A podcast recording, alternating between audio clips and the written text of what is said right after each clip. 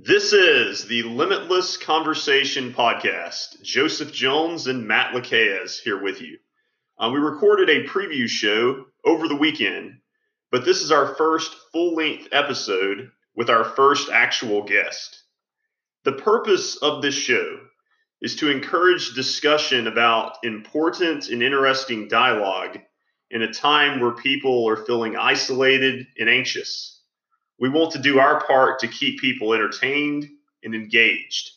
And today we are really excited about being joined by the mayor of Petal, Mississippi, Hal Marx, who has agreed to this interview to talk about how life has changed due to the coronavirus in both South Mississippi and across the nation. Thank you so much, Mayor Marx. I'm glad to be here. I want to start off by asking you about your overall impression about what has transpired in our country over the last several weeks in the wake of the pandemic. Sure. Well, I, I was just thinking about that a while ago. I was reading some of the news reports, the latest headlines, and uh, it seems like every day uh, the headlines are more dire, and you, you hear more bad news about the infection rate, the death toll, and how it's affecting cities like New York New Orleans. Um, and I don't think any of us, and I'll say us, anybody outside of the generation who lived through the Great Depression and World War II, I don't believe any of us has ever seen anything like this before in our country or in the world, where uh, our, our whole country basically has uh, been told to shut down, uh, to stop engaging in our normal everyday activities that we've taken for granted all of our lives, uh, where our economy has uh, ground to a halt, uh, where we are fearful of uh, going outside and, and, interacting with neighbors and going to the grocery store. Uh, really a paralyzing fear for a lot of people, and, and other people obviously uh, don't don't take it as seriously. And I think they're wrong not to do that. But uh, I don't think we've ever seen anything like it. It's really unprecedented. And so uh, we're, we're all learning how to deal with it, including elected officials, trying to figure out how to deal with this uh, unprecedented situation. Speaking of dealing with it, I know that here locally, both Petal and Hattiesburg have implemented executive orders in recent weeks. What are some of the key points of the executive order in Petal for COVID 19? Well, we've tried to follow closely uh, what Hattiesburg has done simply because we are part of a metro area where uh, people travel back and forth between the two cities and, and into neighboring counties. And uh, it really makes no sense for uh, the largest city, Hattiesburg, to have uh, strict measures in place and then we've tried to model uh, Hattiesburg's uh, measures. And so some of those things include obviously shutting down dine-in service for restaurants. And and the reason for that obviously is the restaurants are places where people gather and uh, congregate closely together. Uh, and in this situation with the virus, you don't want that. You don't want people to get close and to uh, and and congregate and uh, possibly be able to spread the virus for uh, you know, obvious reasons there. Uh, so we've done that. We've, we've limited the number of people who can go into uh, certain stores. Um, again, uh, trying to limit contact between people. Walmart, for instance, can only have 100 customers at a time. Walmart's a pretty big building, uh, so 100 people should be able to get in there and, and still have space where you can keep, uh, you know, six feet apart is recommended. Uh, similar things to other stores based on their square footage. Um, we have not shut down, you know, every store. We, we've not we've not shut commerce down completely because I don't think anybody believes that we should or can do that. I think our, our country and our state and our city would actually be worse off uh, if we did not have people still out making a living, engaging in commerce, uh, trying to, to uh, pay their rent, pay their uh, mortgage. Uh, people still have bills to pay. Um, so we've tried to measure our response in a way that will limit uh, social contact, but still allow people to go about their lives as necessary in this time. Mayor Mark, I've got a question for you. So you, you talk about uh, the the concept of dealing with it, right? Is you know you're in a very unique position in that you are one of the people that ultimately makes the decisions, right, or helps makes the, the decision. Whereas typical people like me and Joe and, and our listeners are just a product of those decisions. Uh, just talk about dealing with it from the, the scale of public service. You know, how how hard has this challenge been? What's the magnitude of a situation like this? Well, sure. You know, in Petal, we've been through two tornadoes in the last uh, six or seven years. And uh, obviously, people in our area have been through hurricanes before. Uh, we've dealt with natural disasters where there is a clear starting point and a clear ending point of a goal of, of cleaning up the debris and rebuilding, and and people people take that for granted. And what I mean by that is we expect there are going to be uh, weather-related natural disasters from time to time. No matter where you live in the country, you have that. So we're prepared for things like that. I don't know if anyone uh, can really be prepared for a situation like this because it's something we normally think of. We see in a movie. We, we see a movie about some outbreak uh, of a contagious disease and how it affects society. We, we, we take it for granted that's not really going to happen. That's just a movie. And now it really is happening. And so uh, it's something we, we're not prepared for in terms of having a necessary manual to deal with. We, we have to rely on uh, medical professionals. We have to rely on what our president and his advisors are sort of telling the country we need to do. We're looking to each other to figure out how do we handle this. Uh, as I said, we try to work closely with Hattiesburg to model what they're doing. So I talk with Mayor Barker from time to time and, and, and find out what he's planning on doing and, and uh, so I can be prepared to follow suit if he takes certain actions. Uh, we you know collaborate on some of these decisions, but there's no manual really for us just to go by and say this is how we uh, clean up after the storm. This is this is the end date that we're looking at. We don't know what the end date here is, so there's a lot of uncertainty with that, and it is a situation that tests your uh, leadership. And I mean by that is there's hard decisions. It's not easy to decide do I close someone's business and cut them off from their livelihood, or, or, or am I risking people's health if I don't do so? Uh, what decision do you make? Do you, do you risk uh, economic damage or do you uh, risk people's health? And neither neither one is good. So you're sort of caught in the middle of deciding. Let's try to uh, be as cautious as we can, but also not overreact and, and, and destroy people's lives either. Absolutely. A, an incredible challenge, no doubt. Now, as far as your day to day job, how has that been impacted at City Hall? And the second part to the question is Are you and the board still able to hold meetings?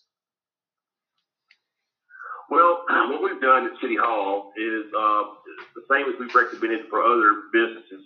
If you can uh, avoid going out and avoid contact and do so. So we have we've shut City Hall uh, down as far as open to the general public to enter the building. Now we're still answering phone calls, we're still answering emails, we're still handling problems that come up and delegating uh, you know answers to those problems to, to the correct department. Um, obviously, I work 24 hours a day.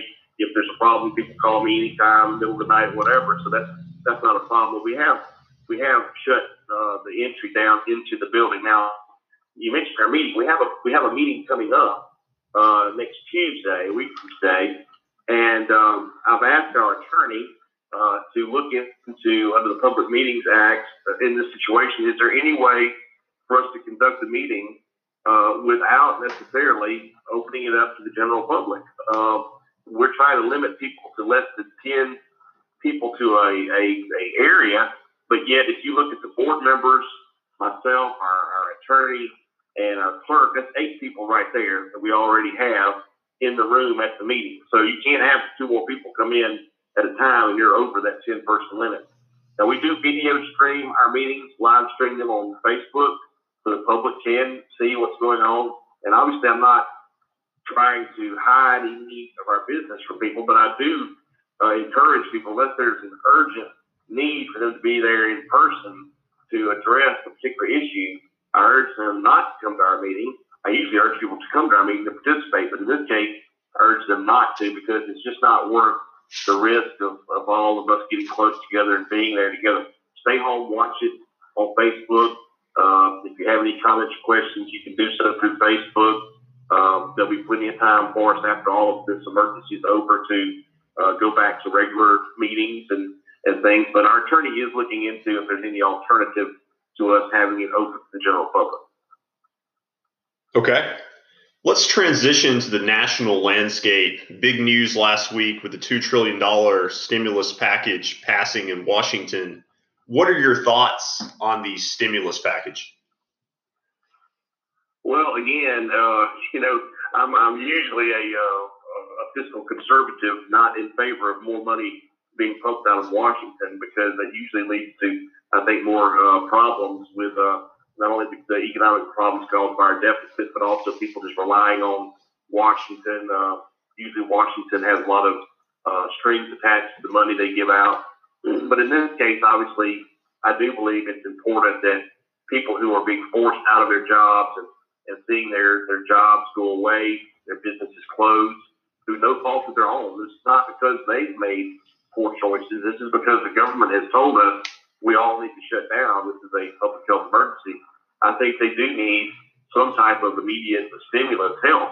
And so in this case, although I know it's, uh, I don't know how we're going to wind up paying for all this. We've already trillions of dollars in debt. Now we're another two or three trillion dollars in more debt.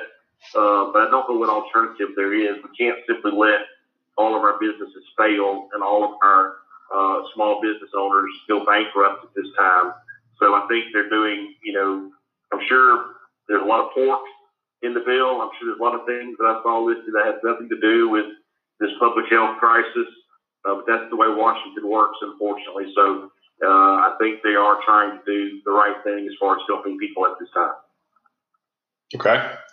Now, staying in Washington as far as it relates to the upcoming presidential election, because it's easy to forget amidst uh, this crisis that we are uh, geared up for a 2020 election. What, if any, impact do you think the pandemic will have on voter turnout?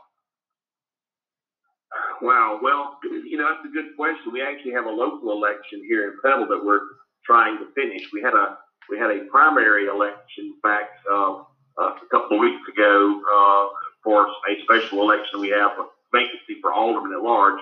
We had a very low turnout then, uh, which is not unusual for a special election, but it was even lower, I think, than we expected because I think a lot of people were already beginning to fear getting out in, in public. So we've had to put off uh, that election, that, that runoff until June 1st. It was supposed to be April 7th. We're putting it off June 1st. Um, and I don't know. I hopefully by the time our general election for November gets here, this will all be over and done, and people will feel better about getting out.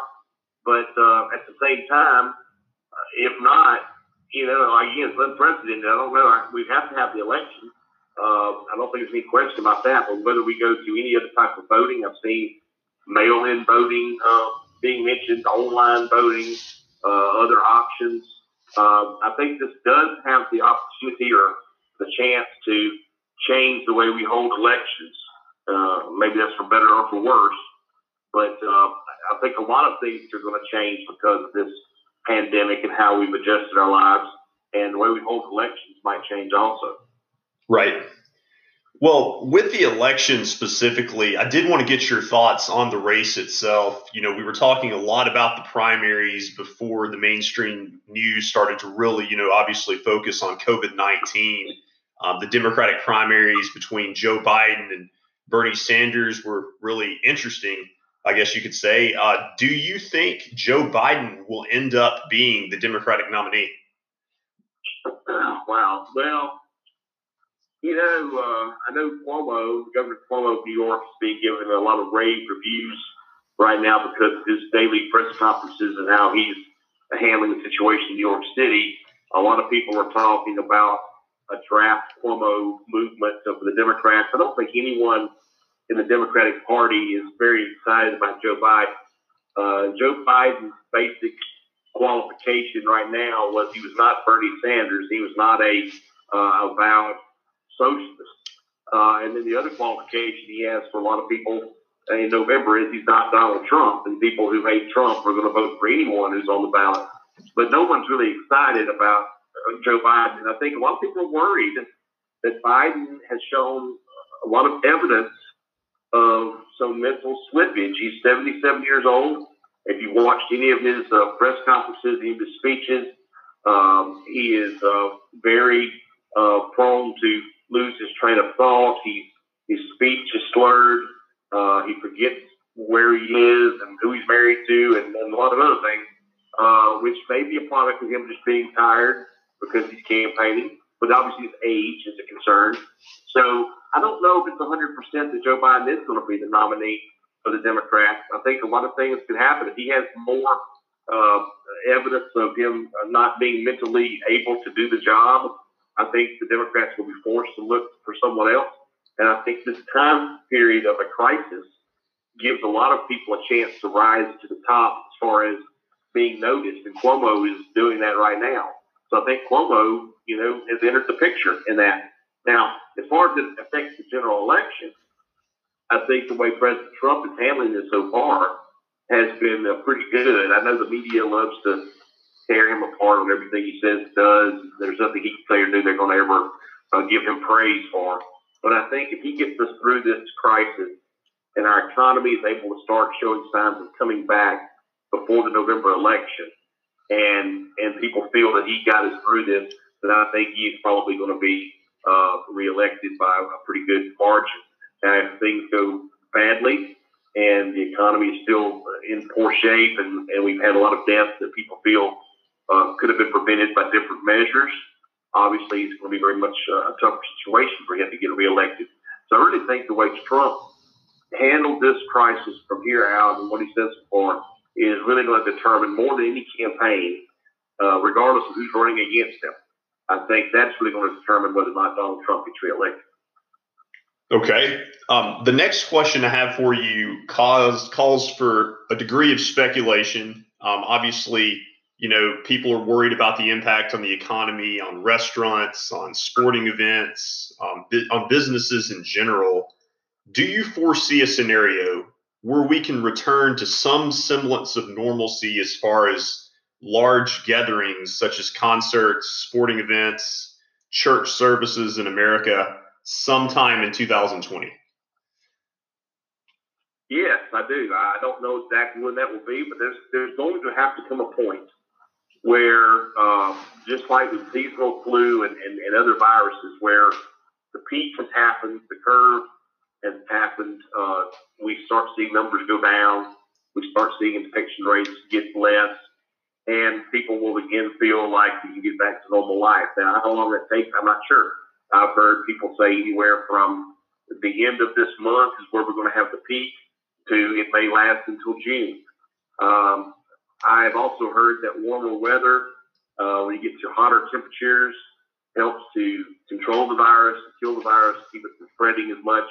Obviously, in Mississippi, we're, we're getting close to getting that uh, heat wave a period when we get into April and May and, and all through the summer. So I do believe there'll come a time. Okay. The last question I have to come out and do that. Okay. Well, the last question I have for you, Mayor Marx, obviously there's probably a lot of people that live in Petal listening to this podcast and people in the surrounding area searching for some hope right now.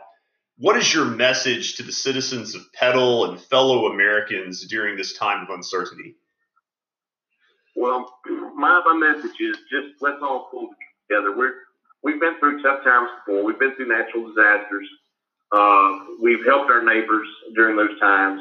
And this is no different. We have to look out for each other. Let's let's be considerate of our neighbors for one thing. Let's not let's not resort to hoarding supplies that could be shared with other people. Uh, let's not uh, resort to panic that causes more problems.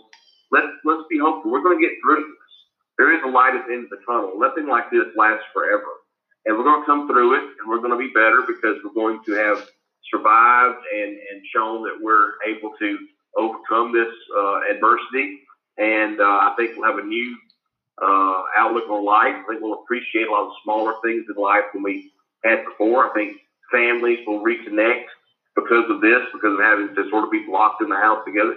So I think there's going to be some positives come out of this. Uh, don't lose hope. And in my own personal opinion and my own personal life, I have faith that God is going to see us through it. I believe in the power of prayer. And so I would encourage people to pray and to have faith that we're going to get through this. And it's nothing to, it's not, I don't believe it's the end of the world. It's not, it's not the apocalypse or anything like that. It's just something we've got to get through. Uh, and, and we're making progress and we will get through it. Well, yeah, I, I think you're spot on there, Mayor. I, to me, it comes down to, you know, what, what every obstacle in life comes down to. It's about love, caring for each other, teamwork, and then, then hard work, right? And, and uh, minor setbacks make for the greatest comebacks, right? That's the American story. Exactly. I think so. I think when we're tested like this, we come out stronger. Uh, it is a tough time to go through, but again, humanity has been through things much worse than this, and we've survived, and we're going to survive this. So people need to have a positive outlook about all this. Let's go through the hardship, but let's look for better days ahead. Definitely. Yeah, that's so well said, and um, I completely agree. And absolutely, we have to leave it right there. Um, thank you again so much, Mayor Marx, for joining us on the Limitless Conversation podcast. Thank you. I appreciate it. Absolutely. Thank you, Mayor. All right. Thank you to all of our listeners, and we will see you next time.